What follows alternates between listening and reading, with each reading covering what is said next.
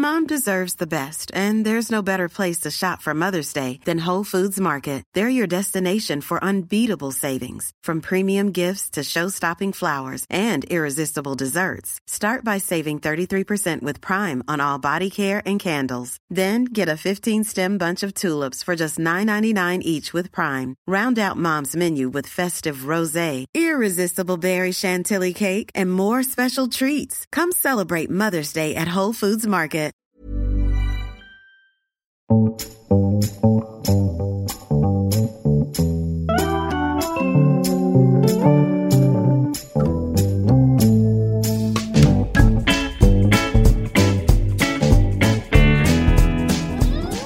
to episode 14 of The High Low, recording on June the 13th, a day that our superstitious mothers would not be very happy about, Dolly. God no, they'd hate it. The High Low is a weekly pop culture and news podcast hosted by me, Pandora Sykes, and her, Dolly Alderton. Since last week, it's become clear, as someone helpfully pointed out on Twitter, that contrary to Dolly's assertion last week, we do not yet know who our Prime Minister will be. yeah, how presumptuous of me.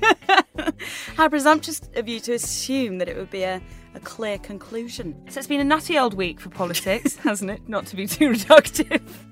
Did you predict the hung parliament? No, I didn't, but my best friend did. Um, I've just made a lot of bad puns about being hung over. Um, Very good. But this week I've been mainly reading up on the DUP. A journalist uh, called Anna Hart, who's writing, I'm sure you know as well, Yeah. tweeted something really interesting. Um, being Northern Irish, I have a long, sorry history of detesting the DUP and their regressive, hate filled politics. I'm horror struck. She also said something else, which, and I'm paraphrasing because I, I can't actually find it right now as we're talking. It was along the lines of the DUP makes UKIP look mild, which is concerning. But there's actually been some really interesting articles written from both left and right. Um, the columnist Asa Bennett wrote an article for The Telegraph titled The Left is Demonising the DUP because it will never let Jeremy Corbyn get into power. An interesting one. And um, there was another article that I thought was really interesting about how the DUP will, you know, always be seen as toxic because it's faith based, and we do have a real fear of things that are faith based now. Well, I think quite rightly, because that's not a doctrine that I want my everyday life to be governed by, you know, the God in the sky. So, for those of you who are a bit lost with what's going on, here's a quick recap. Theresa May called a general election thinking she could increase her power before Brexit negotiations began. Oh, ho, ho, ho. Uh, she didn't do as well as she's antici- she had anticipated, and the Conservatives no longer have a majority. So the, so the Conservatives are still the biggest party in the House of Commons, and they've been talking to Northern Irish Party, the Democratic Unionist Party that we mentioned, the DUP, about having its support in key votes. So the Conservatives still have 318 MPs, and there are 10 DUP MPs, together make up, making up more than half the MPs in the House of Commons. I think it's important to explain this formula, though, because I was very confused about the maths of it when I was watching it and I what was was going to happen. I was. uh, Someone said, "Oh yeah, they're joining with the DUP," and I was like, "No, I'm sure you mean the WEP." I just went for another like acronym. they were like, "No, no, it's DUP," and I was like, "I've never fucking heard of them." Um, so there's not there's not going to be a formal coalition, thank God. Um, but they're looking at what's called a confidence and supply agreement.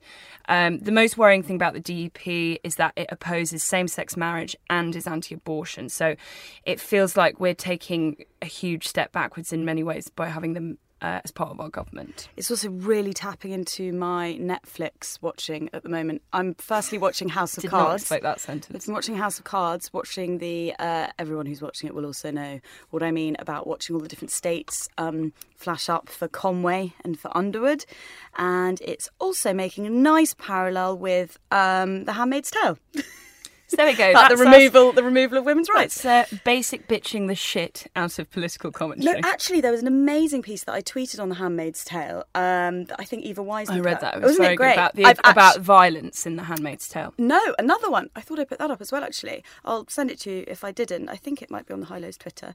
Um, about another one which was really interesting. I've read a few along this line, being like The Handmaid's Tale um, actually reminds me of, and then it was kind of Trump, ISIS, something else, something else. It was mm-hmm. basically about how the violence thing I thought was interesting, but I actually, someone tweeted tweeted us and I replied, sorry, on behalf of us both, saying that I actually didn't think the violence was unnecessary. I think in a mm. book, so sorry for anyone that's not watching, but those that are will be, I'm sure, as gripped as we are. But in a book, you have that capacity for kind of nuance that you just don't have in telly. I think you have to show things a lot more, and I don't. I actually don't think it was too much. I thought it was very affecting. No, I mean violence. it's confronting and it's difficult Oh. to watch. I found the last Oh. episode particularly difficult to watch. Yes, absolutely. But it's a difficult, it's Alexis- a difficult, scary dystopian thing. that, You know, there's a reason that they're using shock tactics for to to express it. So excited! There's another series coming already. Oh, is there? But it's moving beyond Atwood's book. Um, anyway, I've got it to read this summer, and I know awful that I haven't read it yet. And of course, there are mutterings that Jezza is going to replace Diane Abbott with Yvette Cooper. with whom there is no lost love. Lost love. Lost There's no love. lost love at all. Did I say? in Did the I, Labour did I Party? go Downton Abbey again? You went lost. Lost. Um, which God, I think that means I've outposhed you, Florence Pandora. Um, which Tweet us if you think Dolly's posher than me. There oh, is. Oh, God, we can't go all back to that again. That just coloured all of Pandolly, there who is was a, posher. There is a strong a stronghold arguing that it is Hannah Alderton. Anyway, what have you been up to, Pandora? just I'm fanning my leotard. I'm a bit hot. Um, so obviously I've been watching House of Cards and The Handmaid's Tale, um, and I've also been gearing up for the return of Orange Is the New Black. I am absolutely obsessed, to use your favourite word, with Samira Wiley. Do you know who I mean? She's in The Handmaid's Tale as well. She played Moira. Um, I don't know. she uh, Elisabeth Moss's best friend. oh You yes, know, Oh, she's a great actor. She's amazing. She's in Orange is the New Black as well. Oh, cool. I know you should watch it. I'm really obsessed with her. I emailed um, some of my commissioning editors this week, just being like, just to let you know, if you need anyone to interview her, I'm here. no, no one's replied.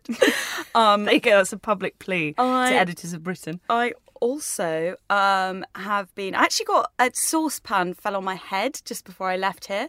It's a little bit sore. Have I got anything on my back? You've got a tiny scratch, yeah. A, a huge cut, did you say? Yes, that was from because I keep all the saucepans on a hanging thing above my head, and one fell on my head, and then got my back. So I'm feeling a little out of sorts. Um, no, but I've also rediscovered. Did you ever used to use those um, Biore nose strips when Yeah, you were a teenager? yeah. They are the most satisfying and disgusting things ever. Oh my god, Ollie! For anyone who doesn't know what they are, where have you where have you been living? They unclog your pores, your nose. they take out your blackheads. They're You put- disgusting. So I've never had much luck with them because I'm not humble bragging here. I'm ju- I just don't have many blackheads. I get plenty of other ailments, but I don't have many blackheads. You know they're not actually very good for your skin. Anyway, I bought some, ten pounds for six, and uh, Ollie and I did them together on Monday night, joint maintenance, and God, he really is a confirmed metrosexual. Your husband, he's never he? done one before, Oh. and he was absolutely fascinated. Oh, it was like horrible. it was like having a bed of cress afterwards. They're all they're all prickly. I have to say that was not on mine, but they're all- they're all prickly as well. They're kind of like little feel a bit blades of sick, grass. Pandora. And also, he said, "My nose is no longer like a strawberry; it is a grape." But they do widen your pores. Make sure he knows that because I know he'll be concerned about that. He, no, he's absolutely desperate to use more. I had to read him the back of the packet and say very seriously, you're only allowed to use them twice a week. So he's already bookmarked. He's already booked bookmarked Thursday for strawberry strawberry session number two. Um, I'd also like to give a shout out to George and Tilly, who I know are over from Australia and love the podcast, even though Tilly is six months old, and I'm not sure if. George makes Tilly love the podcast, or if Tilly legitimately likes it in her own tiny right. But um, hello and thank you for coming back to visit us. Ollie is so happy you've come to see him. Oh, that's nice. I like it when we do shout outs when it goes a bit capital FM drive time. Dolly, can you tell me about the extraordinary night, which is also known as Instagram Gold, where you dressed up as a massive packet of cigarettes? Do you want to tell us a little bit about why you did that? And also, where did sure. you get the costume from? And what size is it? Can I borrow it? Well, I'm actually looking to sell it now, all? and my my uh, That's stupid. You'll regret that. That's what Sabrina said. You'll absolutely regret that. Why, what what use will I ever have for it again? I mean, that's a stupid question when you next want to dress up as a packet of Marlboro Lights. So basically, me and my best friends have all a group of us have all been living together for five years in London. We've kind of swapped in and out. Yeah, you told that told a story on Instagram. and we're finally we're finally um, disbanding next month. We're all kind of going our separate ways, and it does really feel like an end of an era. So we wanted to mark it properly. So we thought let's have a sort of farewell to flat sharing. Party is, is the wrong word. gathering, um, and I Motley gathering. a motley gathering. exactly. And I said, let's come dressed as an element of our 20s. So I wanted to actually come as a giant bottle of wine, but could I find a fucking costume not for love Where nor did you money? find your cigs? Amazon, How much? How Um, much, Dolly? 35 pounds. Um, I actually think with next day delivery. I think that's a bargain. Was that one of your like most you can't put a price. You can't exactly, and you can't put a price on a joke So how did Paul Farley end up as a sodding Hoover? because we just felt like there was a Henry. There's Tragic always a Henry Hoover at every shared twenty-something flat you go to, and also Farley loves cleaning. So she came as a giant Henry Hoover. There's a lot of things in giant. Um, someone wanted to come as an IKEA Malm drawer. But That's quite good. It was too labour intensive. India came as a bin um, with a lot of kind of 20 something items stuck to it, like simple face wipes, packets of fags, uh, double deckers. She had some tampons hanging off her. No, we, d- we didn't. It felt too mod. It like, felt too performance art. Exactly, yeah. Bit Tracey Emin. um, we had our our friend AJ came dressed as our first ever landlord in Camden, um, who amusingly is a Newsnight presenter. So it wasn't easy. It wasn't hard to find his. Uh, general attire online. But the funny thing was is we went out so we went back to camden and it was all very rites of passage. We went back to our first house that we ever shared this dump on queen's crescent and we kind of stood outside and all held hands. It was lovely. Um, but what was weird is i was when i was wandering around dressed as this giant packet of fags first of all the cruel irony of the whole thing is that i didn't have a lighter so I kept having to go up to people, and it looked like I was doing this like comedy yeah. sketch. And I was like, "No, yes, I know it's very funny. I'm a cigarette and I don't have a lighter. Can you give me a lighter?" Um, but the other thing is that people kept coming up to me and asking for fags, like free fags, and I think they thought that I was like a promo girl for Marlboro Lights. I'm not surprised, Dolly. I would definitely think you were a promo girl. I'd be confused by Henry the Hoover though if I saw Yeah. him in him in close close capacity. We But did have to. We did have to change before we went out dancing. We did strip off. Your capacity for nostalgia is like nothing. It's truly unrivaled. I know. You can get nostalgic about a train journey. I You can go back and recreate one iconic. But you know what? Most of your time is about recreating creations. I- I had just a- go around in circles. That's all I do. There's a, what's there's that line from Tom Waits, the restoration plays have all come round. That's my life. Yeah, no, It's it's just um, lucky that your friends are in the same. Oh, I mean, I did have to Endless strong. loop. I did have to strong arm them a bit. It would be a lie to say that it wasn't mainly from me. The whole we have to dress up thing. And, but it was very to fun. You went to see Rod Stewart as well Yeah, and then I woke up on Sunday morning with an unbelievably horrible hangover from all the cigarettes. and I had to go. I did think I smoked more while dressed as a fag. Um, and I got a train to Isle of Wight Festival for just one night to go see Rod Stewart, who's my favourite singer of all time. Is he your favourite Stewart Of, all- uh, your Stuart of all time? He's my favourite Stewart of all time. I think he is, yeah, he's my favourite li- like singer who's still alive, and I'd never seen him live before. Um, so we went to go see Rod, which was, I know you're going to laugh when I say this, it was like an extremely overwhelming experience. you were hungover. No, it's because I love him so much and I love his music. The band he was in the Faces is my favourite band. But the problem is is that I often find it quite disappointing when you go see musicians you're obsessed with because in your head you have such a personal relationship with them and they're so special to you and their music is so special to you you assume somehow that they're going to care about you and then when you're in this live environment with thousands of other people and you're just one anonymous face it's like you feel so close to them but you also feel so far it's how i used to feel about You had, seeing an, you had an emotional weekend, old, didn't you? God, it was a white knuckle ride of emotions. But anyway, he sung all my faves and he was wearing a really sexy little gold suit. So I had a great time watching Rod. The High Low is very happy this week to have the writer Rennie Edo Lodge appearing on the show.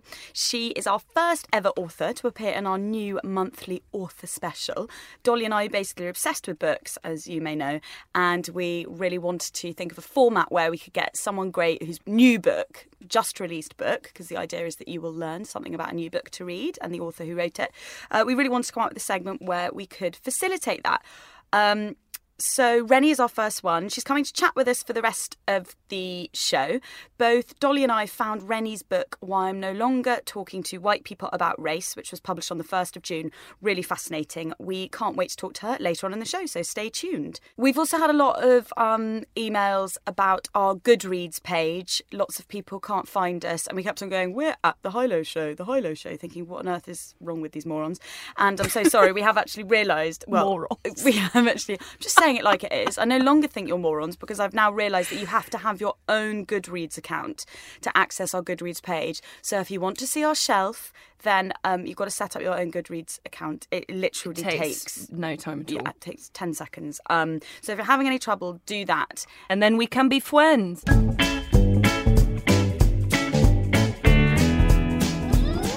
Support for the High Low comes from one of our favourite brands, NARS, and I'm delighted to have been given some time this week to be positively evangelical about my Beauty Hero product, which is the NARS Duo eyeshadows, which is a small palette of two eyeshadows. I am quite a recent but now monomaniacal convert to eyeshadow, having spent many years in the wilderness of uh, overusage of black kohl eyeliner pencil. Um, I've tried a few eyeshadows, but the NARS Duo Compacts are firmly my favourite. The pigment is really strong, so you don't need to have layer upon layer of it for the true colour to show. Have a beautifully fine milled texture. So really silky and light to apply, and they come in really usable complementary shades. So you never have to feel guilty about that one garish round of eyeshadow that you get in a palette that always goes untouched. Yes, I'm that much for people pleaser that I really worry about eyeshadow's feelings. Um, I love the Alhambra, I think that's how you say it, duo for a base, which are two light shades. One's kind of peachy, the other one's more golden, and then shading with the Isolde duo on top, uh, one of which is lighter and another one is darker shades of coppery brown, which I think looks really striking with blue eyes. But whatever you're colouring, there are a range of flattering shades to suit you. They're £25 and they'll take you half a centimetre closer to looking like a 1960s movie star, which is why I like to wear them anyway. I love copper shades on eyes. It's my favourites, especially on blondes. You're wearing it right I now. am. aren't It's you? strangely flattering, isn't it? I think it's perfectly normally flattering. There we are. I think it's time for the top line, Pandora. It's my turn this week. Just air my boobs before I start. Charlie, our lovely producer, can we have 90 seconds on the clock? Wonder Woman has broken box office records with director Patty Jenkins now holding the record for the biggest US opening by a female director. Previous champion was Fifty Shades of Grey's Sam Taylor Johnson. Speaking of Sam TJ and Fifty Shades, Sam was given a series of revelatory interviews this week, including one in the Sunday Times where she said she would be mad to direct another film written by E.L. James. I like everyone, she said. I was so confused by E.L. James. There was no synergy. Aldi's Cote de Provence Rosé, priced £6, continues to blow up the internet and my mouth brain hangover after being ranked one of the best in the world at the International Wine Challenge. More articles have been written about this rosé than they have Bella Hadid's arse, although this is absolutely unsubstantiated at this juncture. Katy Perry, yes, her again, has made overtures to bury the hatchet with Taylor Swift, potentially signalling the end of pop's biggest modern rival. Re. I love her, she told The Observer, somewhat improbably, on Sunday. Style.com and Farfetch have merged, signaling a new retail superpower set to rival Net-a-Porter.com. Handbags at the ready? Ka-ching. Forbes have released their celebrity rich list, and P. Diddy clocks in at number one with Beyonce number two, and, strangely, curveball, J.K. Rowling at number three. A policewoman has been shot in the head in Munich. The suspect is in life threatening condition, though still alive. The attacker has been caught, and police say it is not terror related.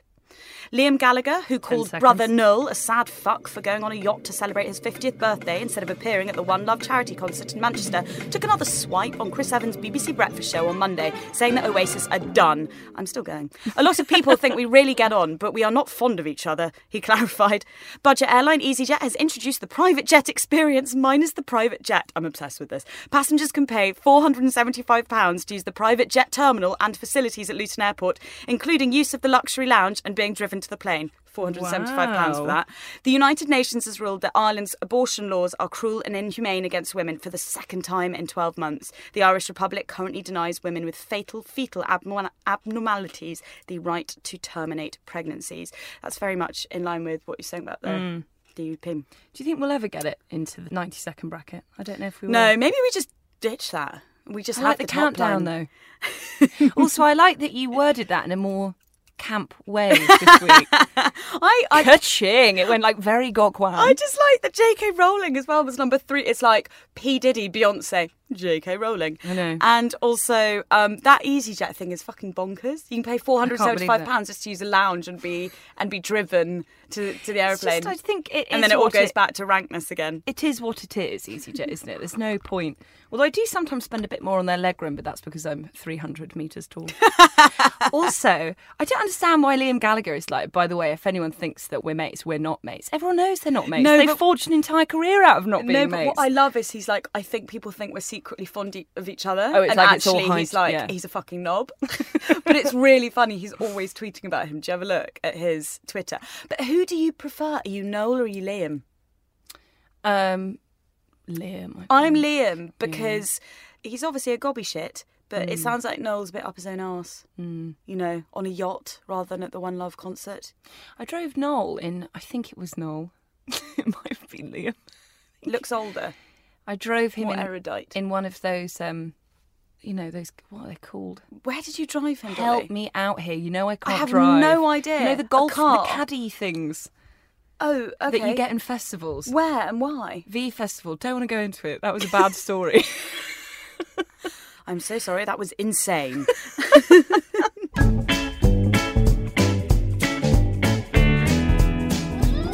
It's now time for our first ever author special with Reni Eddo-Lodge, who has now joined us in our studio.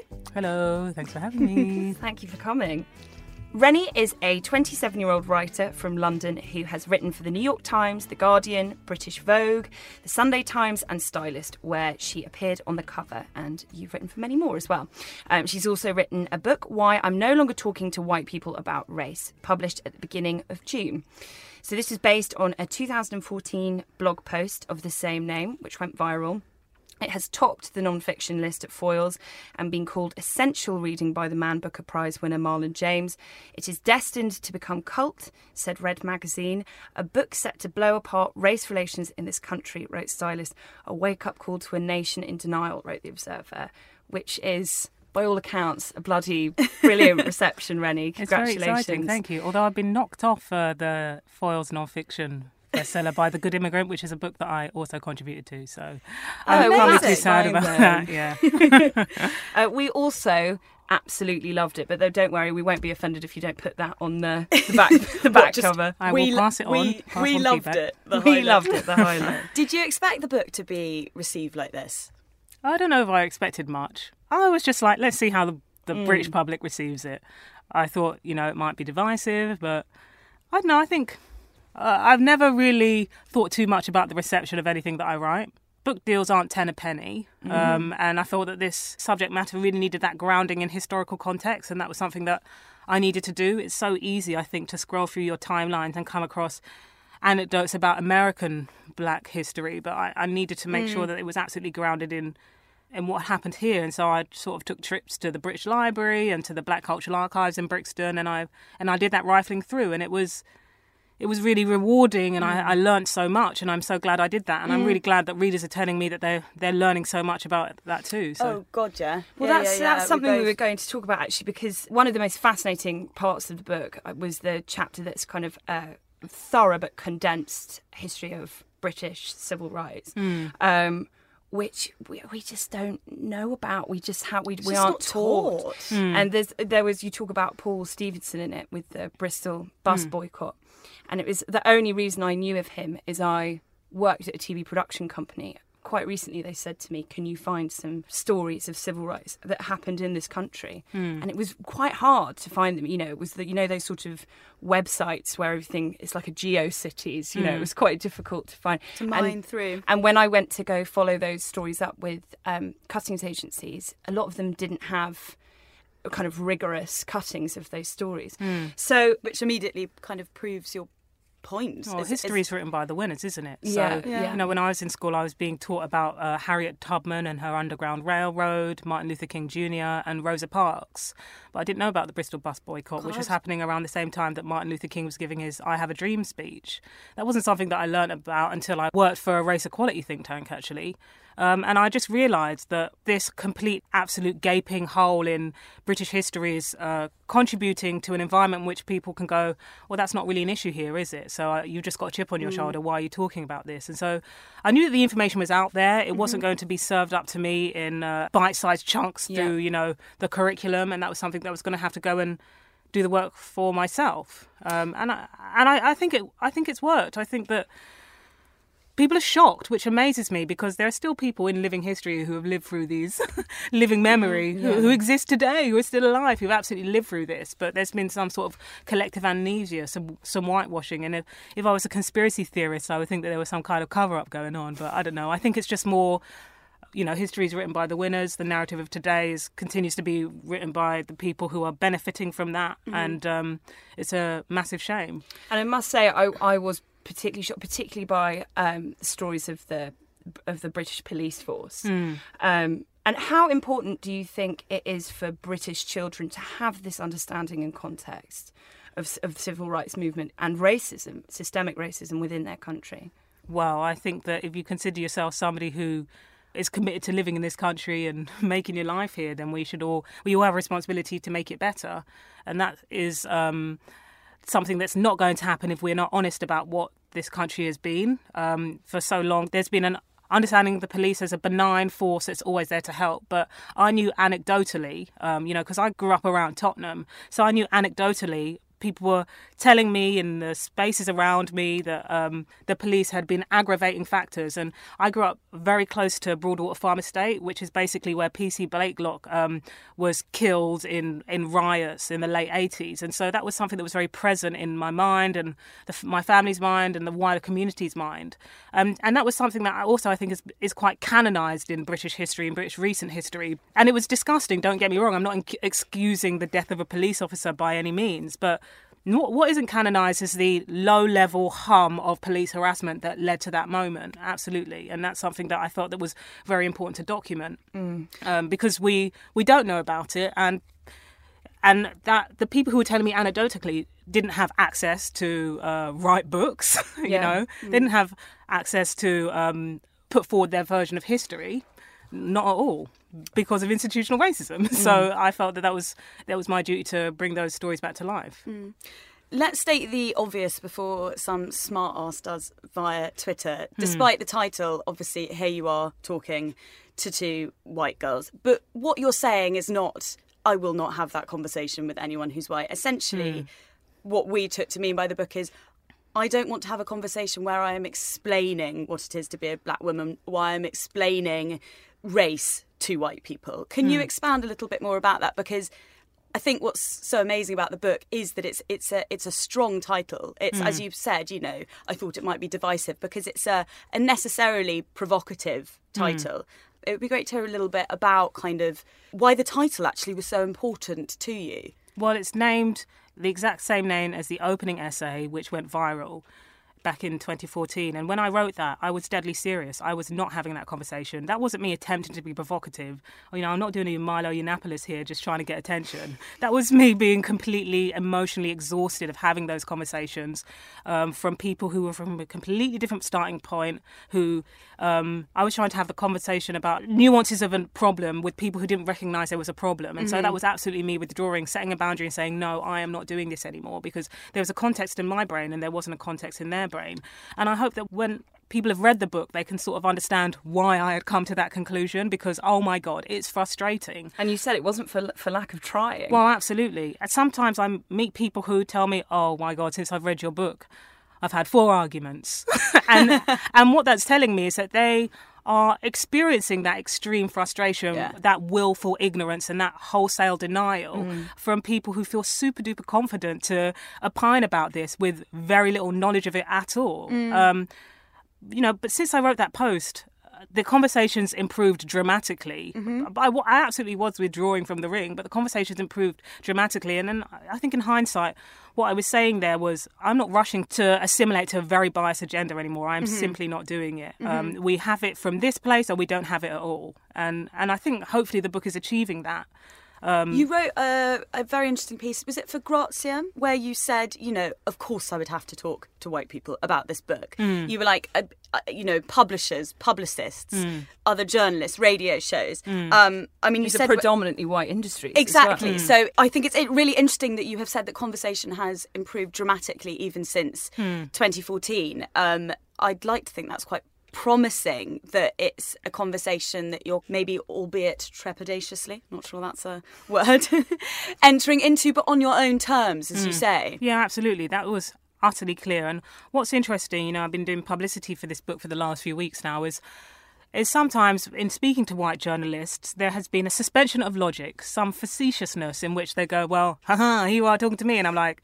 Yes, but you know that your industry is like 90% white. Yeah, so, exactly. Uh, why would I not be speaking to Yeah. you? You're not exactly the exception to the rule here. Also, here's, here's the problem in action. yeah, exactly, exactly. Or and on the flip side, you know, while doing events, I've done quite. I've done about half a dozen of events for the book in the last two weeks. I'm getting people of color standing up at events and asking, "How did you get this published? How did you get this published?" And the truth is, when I first met Bloomsbury, who are my publisher, um, you know, they brought out the big guns. They brought every single interesting and influential person in their publishing house to meet me because they were impressed by the proposal. That's awesome. And one of the things they said to me was, "Well, how do you feel about the fact that you know we're interested in your book, but we're all white?" And again, I said, "Well, you're not the exception, are you? You're the rule." But as you, as you pointed out, which I think is a really important point to make, definitely for anyone that hasn't read the book, is this is not you pointing at the, an, an individual white person. So in this hmm. scenario, me or Dolly going, I don't want to talk about race. It was you talking about whiteness as a collective hmm. and saying that it was a, a kind of conversation that you didn't want to have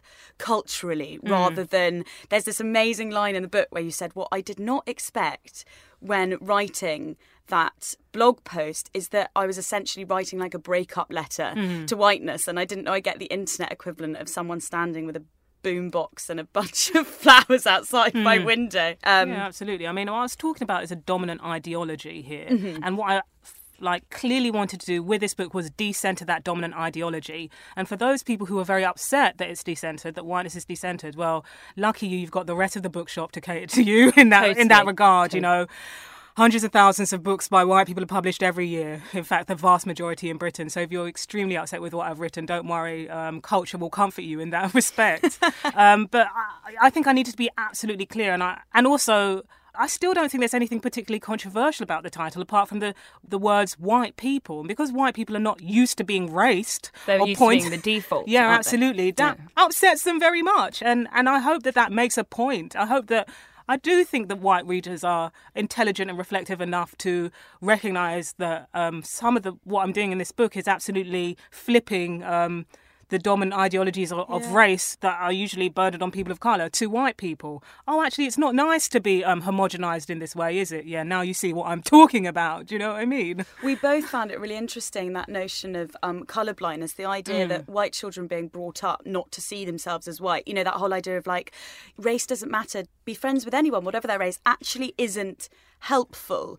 Because if white children are not raised to see that they're white, then you're they're not seeing, as you say, that they're part of the conversation rather than being default. that was confronting for me to read about colour Hmm. blindness because it's definitely something I've been guilty of. I've definitely been one of those liberal people who does a sort of wishful thinking, fake virtue signalling of saying, "Oh well, I don't, I don't see colour. That's that's not. I'm not. Racist. Hmm. I haven't noticed." I haven't noticed," and that does nothing to progress the conversation and or solve the problem. to solve the problem. Exactly, all it does is make me feel good about myself. because as you were saying it's there's white children not seeing race in that kind of you know quite disingenuous way. And then at the same time there's black children being told that they have to supersede their blackness that they have to work two or three times harder. So you've mm. got that inequality just in education right from the very genus. Hmm. And you know the the problems with the institutional bias and you know there's stats I cite in the book from very reputable agencies like the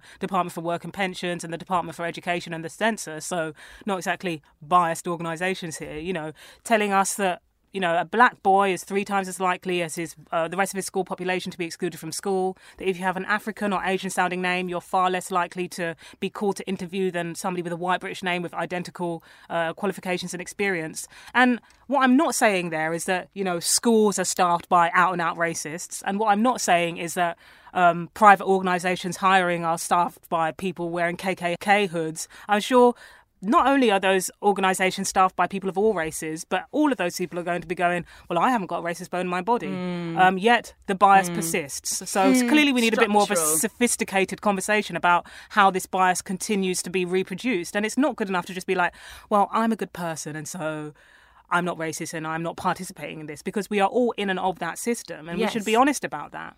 The first time someone confronted me with that, I found very difficult was a a white author actually. We were sitting around a group of us that was all white people and she said i think everyone here is racist and i immediately clutched my pearls and said how dare you mm. no i'm not and she said i think you would feel differently if a group of young black men walked past you at night than a group of young white men. Mm.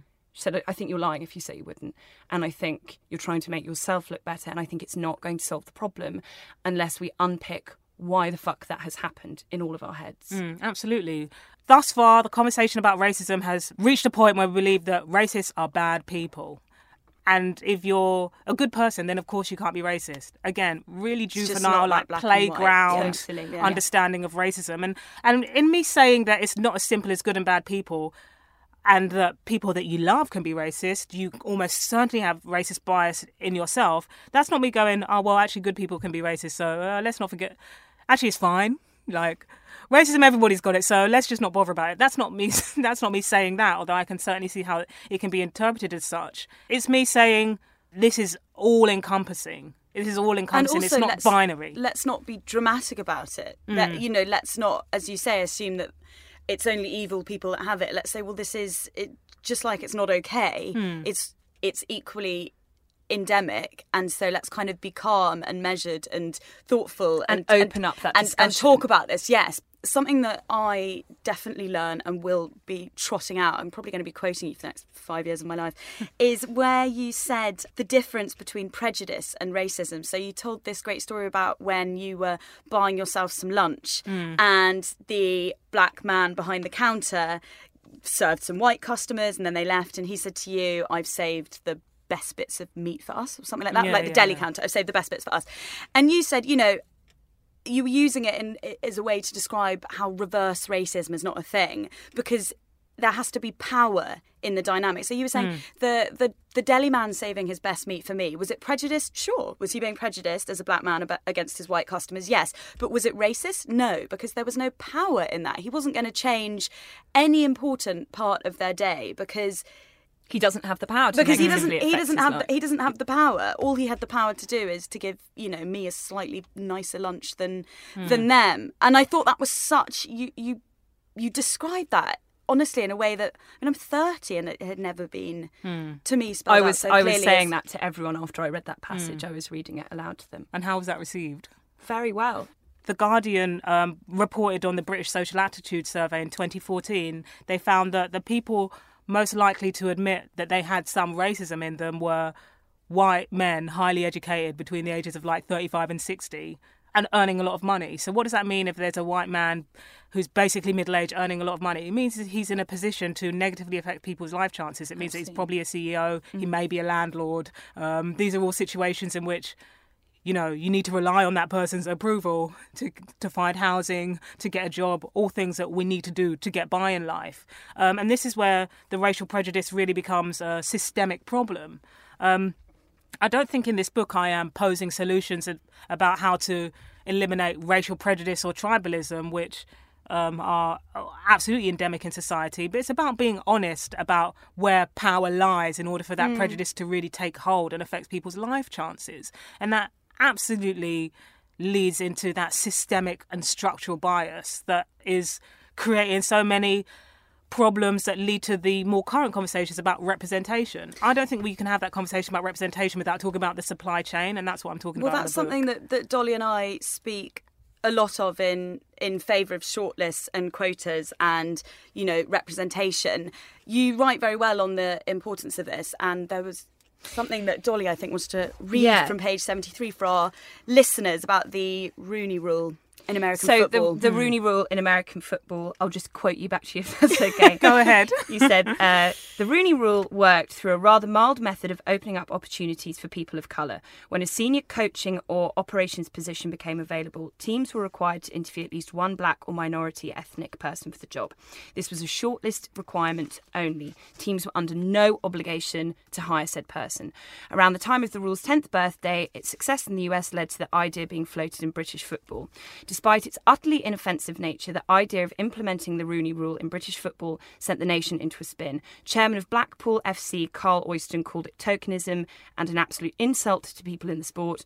Carlisle United manager Keith Curle essentially called it a box ticking exercise. The way it was spoken about, you'd think the FA's plans weren't suggesting having one person of colour on an interview shortlist, but instead were asking team heads to walk into their local supermarket and offer their most high level jobs to the first random black person they saw in the vegetable aisle. So this I loved i- that passage. Yeah, it's amazing. And this idea of um, platforming, it, it can be quite a divisive topic. That you know, with some people.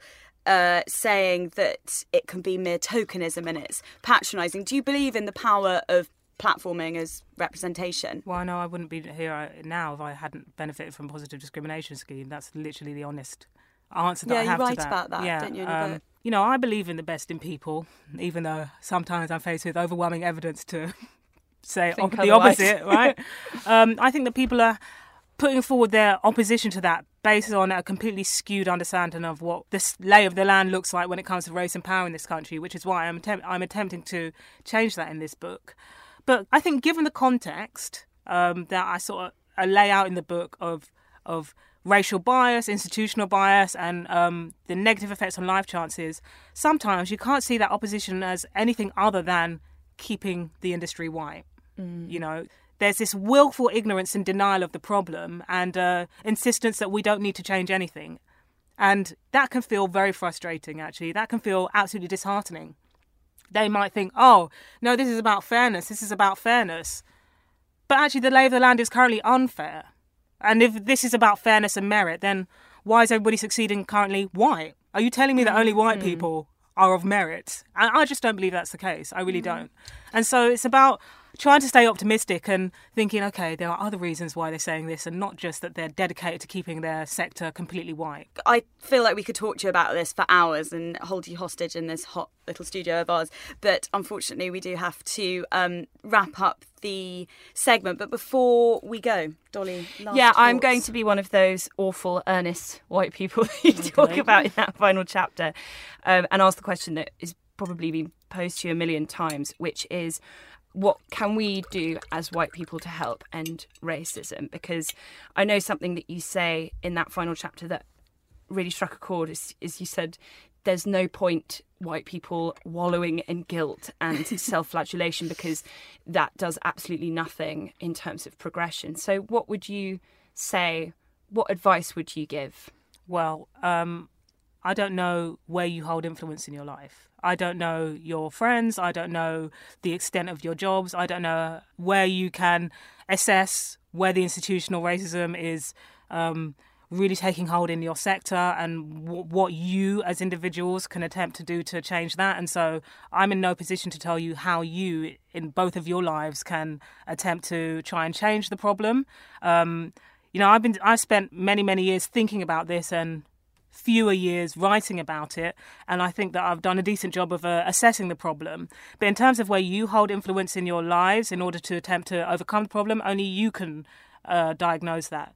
An example speaking to some friends who have set up a small feminist press, and um, they're very irritated about the fact that um, white male authors are the ones who are so often canonized, and they're wanting to publish under-celebrated um, black and, and queer authors, and sometimes black queer authors, and in that they're finding that none of their books are published in Britain. How can somebody become canonized? How can people write their PhDs on Audre Lorde, for example, if you can't get hold of her books in Britain? And so they are taking the lay of the land and they're buying the rights from obscure universities in the depths of somewhere in America in order to make that happen. Now, if they ask me at an event, what can I do? And I don't know their jobs, I can't say, well, you need to think about your role as people who have loads of understanding about publishing and, mm. and look at who your industry is elevating and then thinking about how you can improve that situation because I wouldn't know anything about that in terms of how they are, in, in terms of where they hold their influence and where their expertise is. So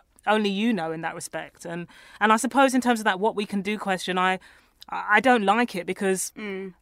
It brings you back to well the responsibility is, a- on you. Yeah, absolutely. And go buy Reni's book. It's, it's Yeah. sixteen ninety nine, and um, the more you buy, the better it is for Reni's sales. So you know you can go read, learn, and uh, help make her book a massive success. and have the Um, arguments that I don't want to have. A joyous news story that will be a trip down memory lane for many. Nokia has re released its classic 3310 phone that has been updated but has all the features of the classic model, which means you will get Snake and a phone battery that actually lasts an entire month on standby. So it's $49.99 and it has already run out of stock.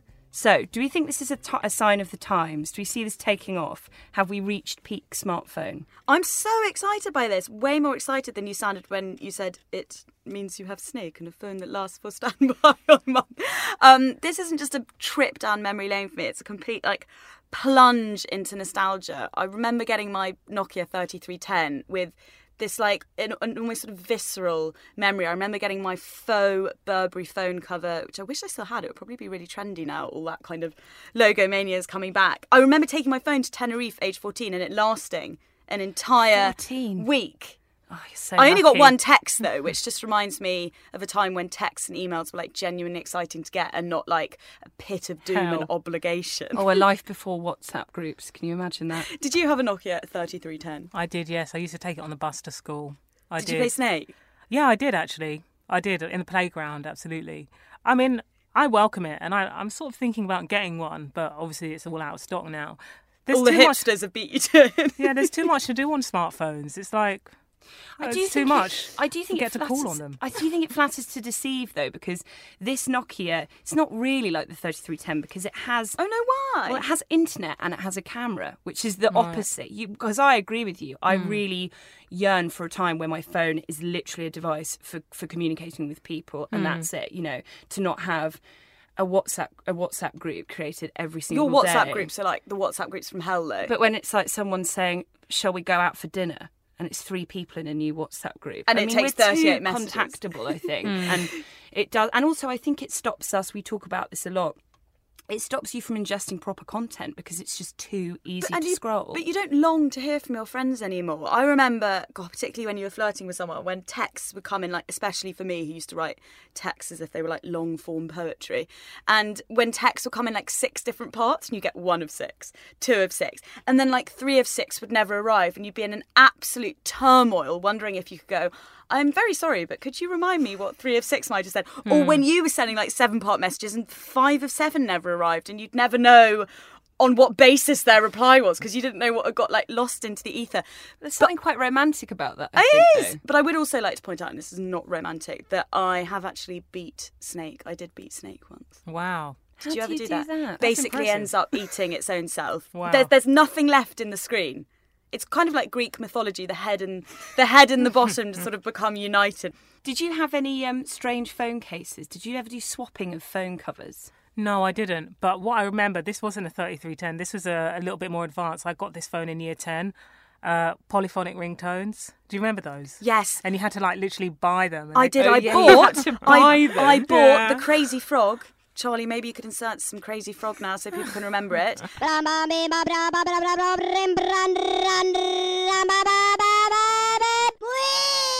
And I didn't realise that I'd been buying it for like months afterwards. And my brother had to call up some incredibly like opaque company because I've been paying like fourteen ninety nine a month for like Wow. you know that a ring ding ding ding ding Yeah, ding ding yeah. ding ding ding ding ding. Oh my god! I think it almost made my family break up. Wow.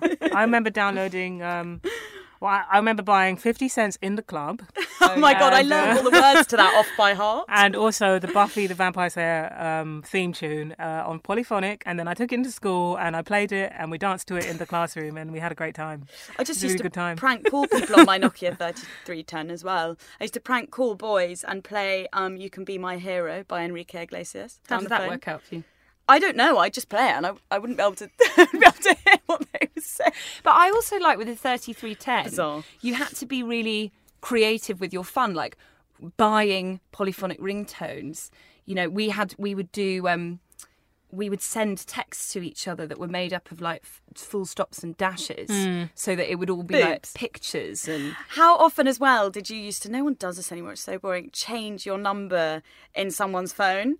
Like we used to do all the time. So change change my name on someone's phone to like a boy they fancied, and then you'd prank. You ba- basically all I did was prank my friends, prank people who weren't my friends, prank people well. who I didn't like. Prank literally just like years of just pranking. I mean, I was at boarding school. There was really nothing else to do except things that play on your Nokia. things got 3310. quite political with our 3310s because people would write notes on each other's covers in Tippex. Right. I'd be furious if someone did my birds. No, like it was that. a mark of sort of how popular you were, and people used to do it on their school bags as well. Did you have lots? No, I didn't, sadly. I'm Sandra, and I'm just the professional your small business was looking for. But you didn't hire me because you didn't use LinkedIn jobs. LinkedIn has professionals you can't find anywhere else, including those who aren't actively looking for a new job but might be open to the perfect role, like me. In a given month, over 70% of LinkedIn users don't visit other leading job sites. So if you're not looking on LinkedIn, you'll miss out on great candidates like Sandra. Start hiring professionals like a professional. Post your free job on linkedin.com/people today.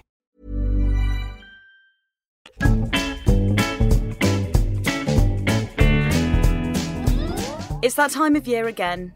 Brits peeing on the streets. Lovely. What a glorious sentence that is. So this week's um, piss shaming comes via Lottie Moss, the 19-year-old model and half sister of Kate Moss.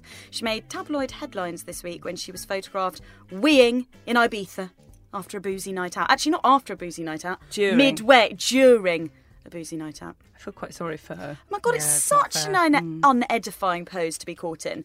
And like whenever you see a picture of someone caught peeing somewhere they shouldn't, they always have those rabbit caught in headlights mm. eyes. You know when you're that person and you try and curtail the pee, but you can't. When you're like mid pee, I feel like boys can stop and start, but I cannot. Once I'm in like full flow, I can't start.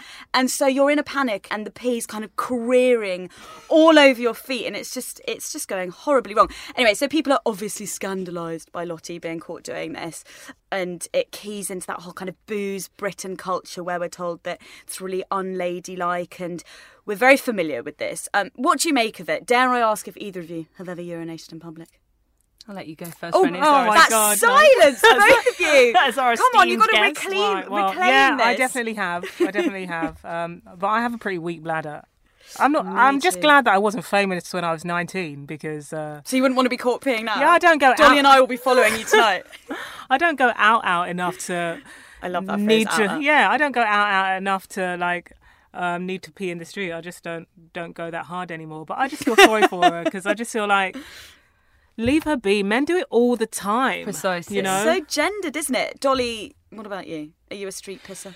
Well, I when I used to go out out a lot, it was something that would happen because the the horrible cruelty of a of a night out is that you're ingesting so much liquid, and yet you're normally in places that have very ill-equipped lavatory facilities. Absolutely. Um, that me and my friends used to do it. I am quite ashamed to say this. My friends used to do it quite a lot, and we really enjoyed doing. it. We would do it like together. We'd all like sort of crouch. It's a hobby. in pu- Well, I think we felt, and this kind of keyed into a, a bigger thing that we felt when we were younger, when we were going out. I think we were charged with quite an aggressive energy because we felt like, well, if if guys are doing it, why why should we feel ashamed of doing it? Mm. Why are we told to use our bodies in a certain way and they can use theirs? So you're, you're no better than those men. I hate seeing Well, I sort men of tried in it broad as a feminist daylight, 20 metres away from a lavatory facility, pissing up the wall. Because I definitely have peed in, I'd like to say it was just, you know, symbolic of my youth, but it wasn't. I definitely have peed on streets. I've done it in the last three months, and I will probably do it in the next three months. But like you said, Wow. I, I, I have a re- I mean, I- me. I think me and Reni were talking like ten years ago. Yeah. But this I've just done means it. you I have a better social it. life than I me. have to do so- it when I okay. I, had to, I remember I had to do it when I was in New York for work, and I don't know New York at all. And I was covering Fashion Week, and I had to go from one show to the other. There's no time even to get water or food.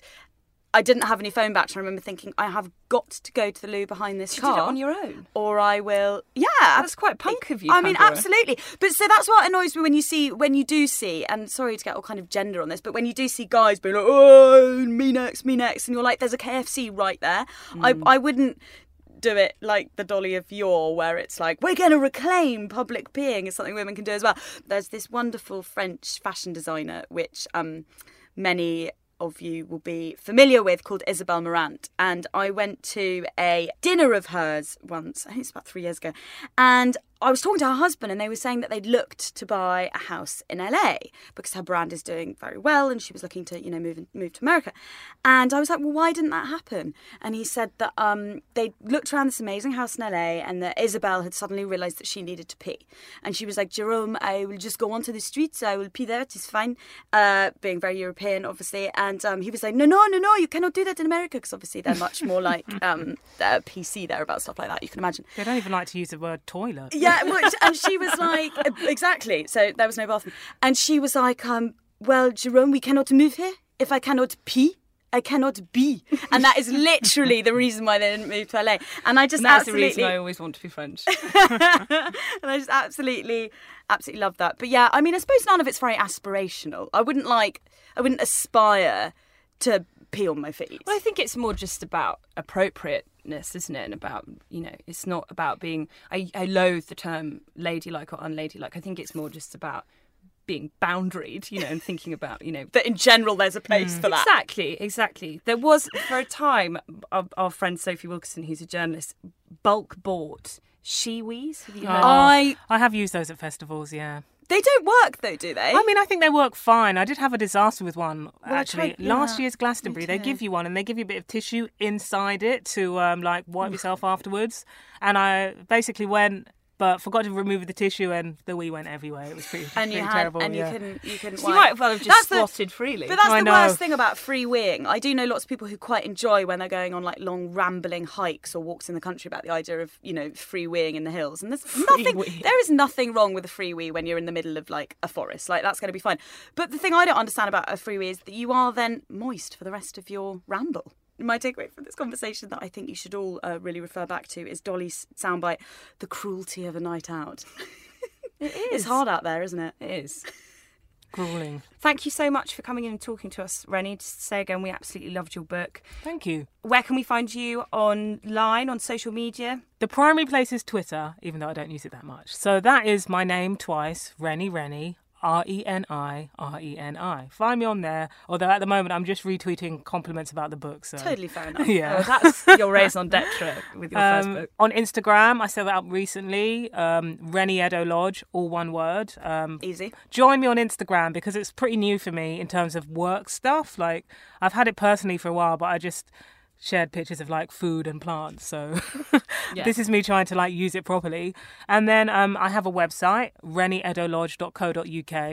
It's pretty dormant, but check it out Because anyway. of course you write for lots of other people. I loved. Yeah. I know you said recently on our friend Emma Gannon's podcast, Ctrl Alt Delete, that you were like, I just kind of got to a point where I didn't want to be doing these like pop culture hot takes anymore. Hmm. But I actually discovered your writing and emailed your publisher immediately to ask for an advance copy of your book from reading a brilliant piece that you wrote for Vogue about Emma Watson and Nicki Minaj and the kind of um, social sanctions uh, placed on a white woman's body versus a Hmm. black woman's body. So actually, you might not like writing it, but I very much like you writing them. Okay, so well, keep doing it, and I'll I'll, read them on your doing website. it for you. Do you have any readings, live events? So they're always happening. Intermittently, I'm sharing them on uh, Instagram and Twitter as well. So just pay attention. They're selling out quite quickly though, but just pay attention. I think the next batch are coming up um, July, August, and also the autumn. Great. And what's next for you? Are you having any downtime, or are you straight into another book, or is it a secret project? Well, this book has been a long time coming, like many, many years. I don't want to force anything, so downtime is what's immediately next. And you may never hear from me again. I will have just become too relaxed. I'll be completely horizontal. Uh, Let's hope not. And you can enjoy the summer now. It's a good time. Good time very to much looking finished a forward to doing that. Yeah. Thank you very much, Reni.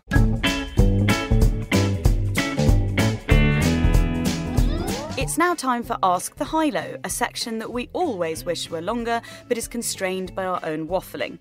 Dolly, it's a meaty one this week. Take it away.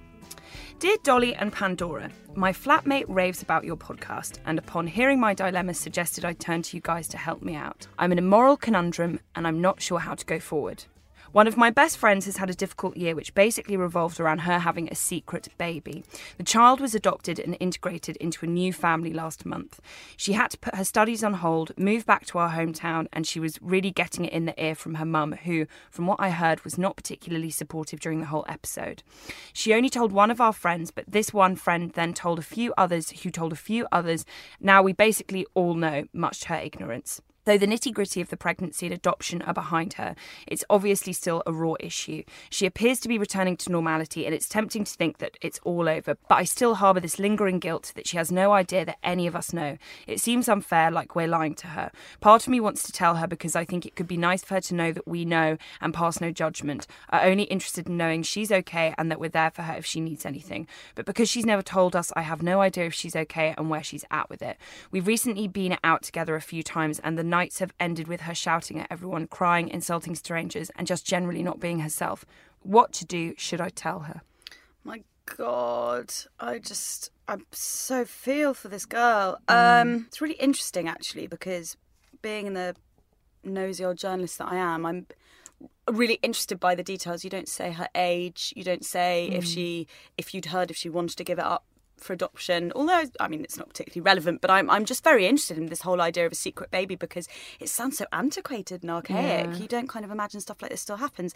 Um, I mean, I'm not surprised at all that she's not being herself, that she's crying, insulting strangers um, after going through that. I'm really torn on this because part of me thinks, why couldn't that friend that she told just keep it to herself? It was not her story to pass on. I really hate to like gender generalize or be engendered about this. Um, but I do find that it's something that women tend to do more than men is, you know, oh, I know I shouldn't be telling you this, but, and this is obviously a particularly large story. However, on one hand, you could say that it's quite good that that friend didn't keep it for herself because the kind of capacity for understanding and forgiveness of this girl as she is acting not like herself or lashes out at friends is, is going to be inherently more um, exactly. more sympathetic. Um, I mean, I don't know. What do you think? I'm a massive believer in honesty, as you know, but I've also definitely in the last few years had to learn to combine that with tact a and lot to more. respect people's privacy and pride as well, you know. I, I just, if it was me, I probably would tell her. I, I think it's essential that she tells her. But I think that there's a way in which you can do it that's However, sensitive and delicate. She might, by telling her, that friend might then lose this this girl who had the baby forever. Because if you found out, if if if, if you said to me, I know this, and I said, how do you know? And you'll have gone, well, Bert told me, and you know, Bert was told by Claire, and she basically traces it back to that one friend she trusted. That could mean that she could refuse to be friends with that friend. But I would say that what is more pressing now is not the feelings of the girl who went and blabbed this very serious problem to everyone. no, no, no, no, no. I don't mean that. I'm not talking about the feelings of the girl who blabbed. I'm saying that the girl, when she's already feeling vulnerable, could feel like she has lost the friendship and trust of that one person that she told, who is clearly the most important friend in her life. That's what I'm saying. Is Yeah. that it would make it could potentially make her feel even more isolated. But I think that it's more important that she feels like this girl who's written in is obviously a very supportive, compassionate, non judgmental person. And I would, by the sounds of your email, I would love to have you as a best friend on my side with Yeah. whatever life threw at me.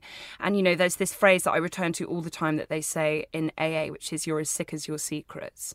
And her displacing much of her longing or sadness or frustration or guilt or whatever she's feeling. I can't imagine what that poor woman is feeling. The fact that she's displacing that onto lashing out and getting drunk and nights out, that lashing out isn't coming from the sadness of what's happened. It's coming from the fact she has no language for it to talk to people. But there's a, I think there's an equally strong argument that could say that she's been drunk enough to have, if she wanted to blab this secret of her own, she could have. And this friend who's written to us, if she says, I know about this, you know, that friend could go, I didn't want any of you to know. And if I'd wanted you to know, I would have told you. And I don't want to talk about it. And now you've told me you will know it's made me feel XYZ. I, I don't, you know, some people say that she might latently know that all her friends know, but she'd rather not talk about it. And there is there is an argument that telling people alleviates your own guilt in knowing something that you maybe shouldn't know? And is that going to help? I just think the embarrassment that I would feel to know that all my friends had been talking about something this serious and they knew I was behaving in a certain way. If I were you, I, if I were this, the friend who's written in, Still I a kindness, though. If she says in years, you know that this happened, did you know? And she goes, yes, we knew. We just wanted to be there to love you, and we knew you'd tell us when it, time was right. I think there's a way of giving her an opportunity to talk about it without cornering her and going, by the way, I know everything. I think that it sounds like she's not having a great time. She seems very stressed. I would maybe like take her away for the night. I'll often do that if a friend's having a bad time, like maybe take her to the seaside or like take her on a nice day trip. Be just the two of you, have some long walks, have some long talks, and at some point say, you know, if there's anything on your mind, I am right here, and uh, whatever is going on with you, I will never judge you, and I will always love you. And you can talk to me about anything, and anything you do say to me will always be entrusted with me.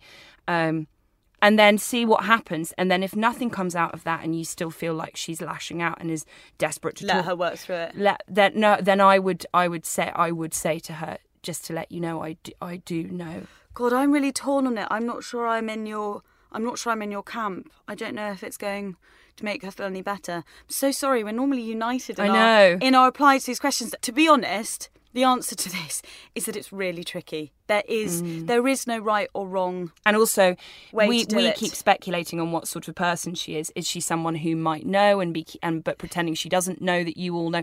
Only you know what personality she has. So only you you know exactly. Yeah, I mean, I think you things. know inherently. I definitely have friends who I know like to talk and talk about their problems and their emotions, and I have other friends who really don't. And me bringing it up would only make them feel awkward. So I suppose all you can do is try and talk about it amongst each other at a minimum. That that's very it's, important. I would it's not say. it's not your role. I know tempting as it is when you're worried about a friend to all gather and talk about it, but that is everyone's worst nightmare. And and as Pandora said, I think if you feel like you can't bring it up with her because that would be so damaging and humiliating, then and just be gentle. If you can't, just be gentle. just be gentle and understanding with her and also like actively shut down conversations where people are talking about it and and that's what Yeah. you can do on behalf of your friend you can say we are not talking about this anymore if she doesn't know we know about it that's Yeah. a powerful thing you can do i think good luck to her. Yeah, and good to luck to- all of you yeah. around her, trying to support her in the best way you can. Thank you to SNK for letting us use your studio today. You can follow The High Low on Twitter at The High Low Show. You can email us, thehighlowshow at gmail.com. Be sorry, we cannot reply to all emails, but everything will get read. And we hope you enjoyed our first ever author special with Reni Eddo Lodge. Bye bye. bye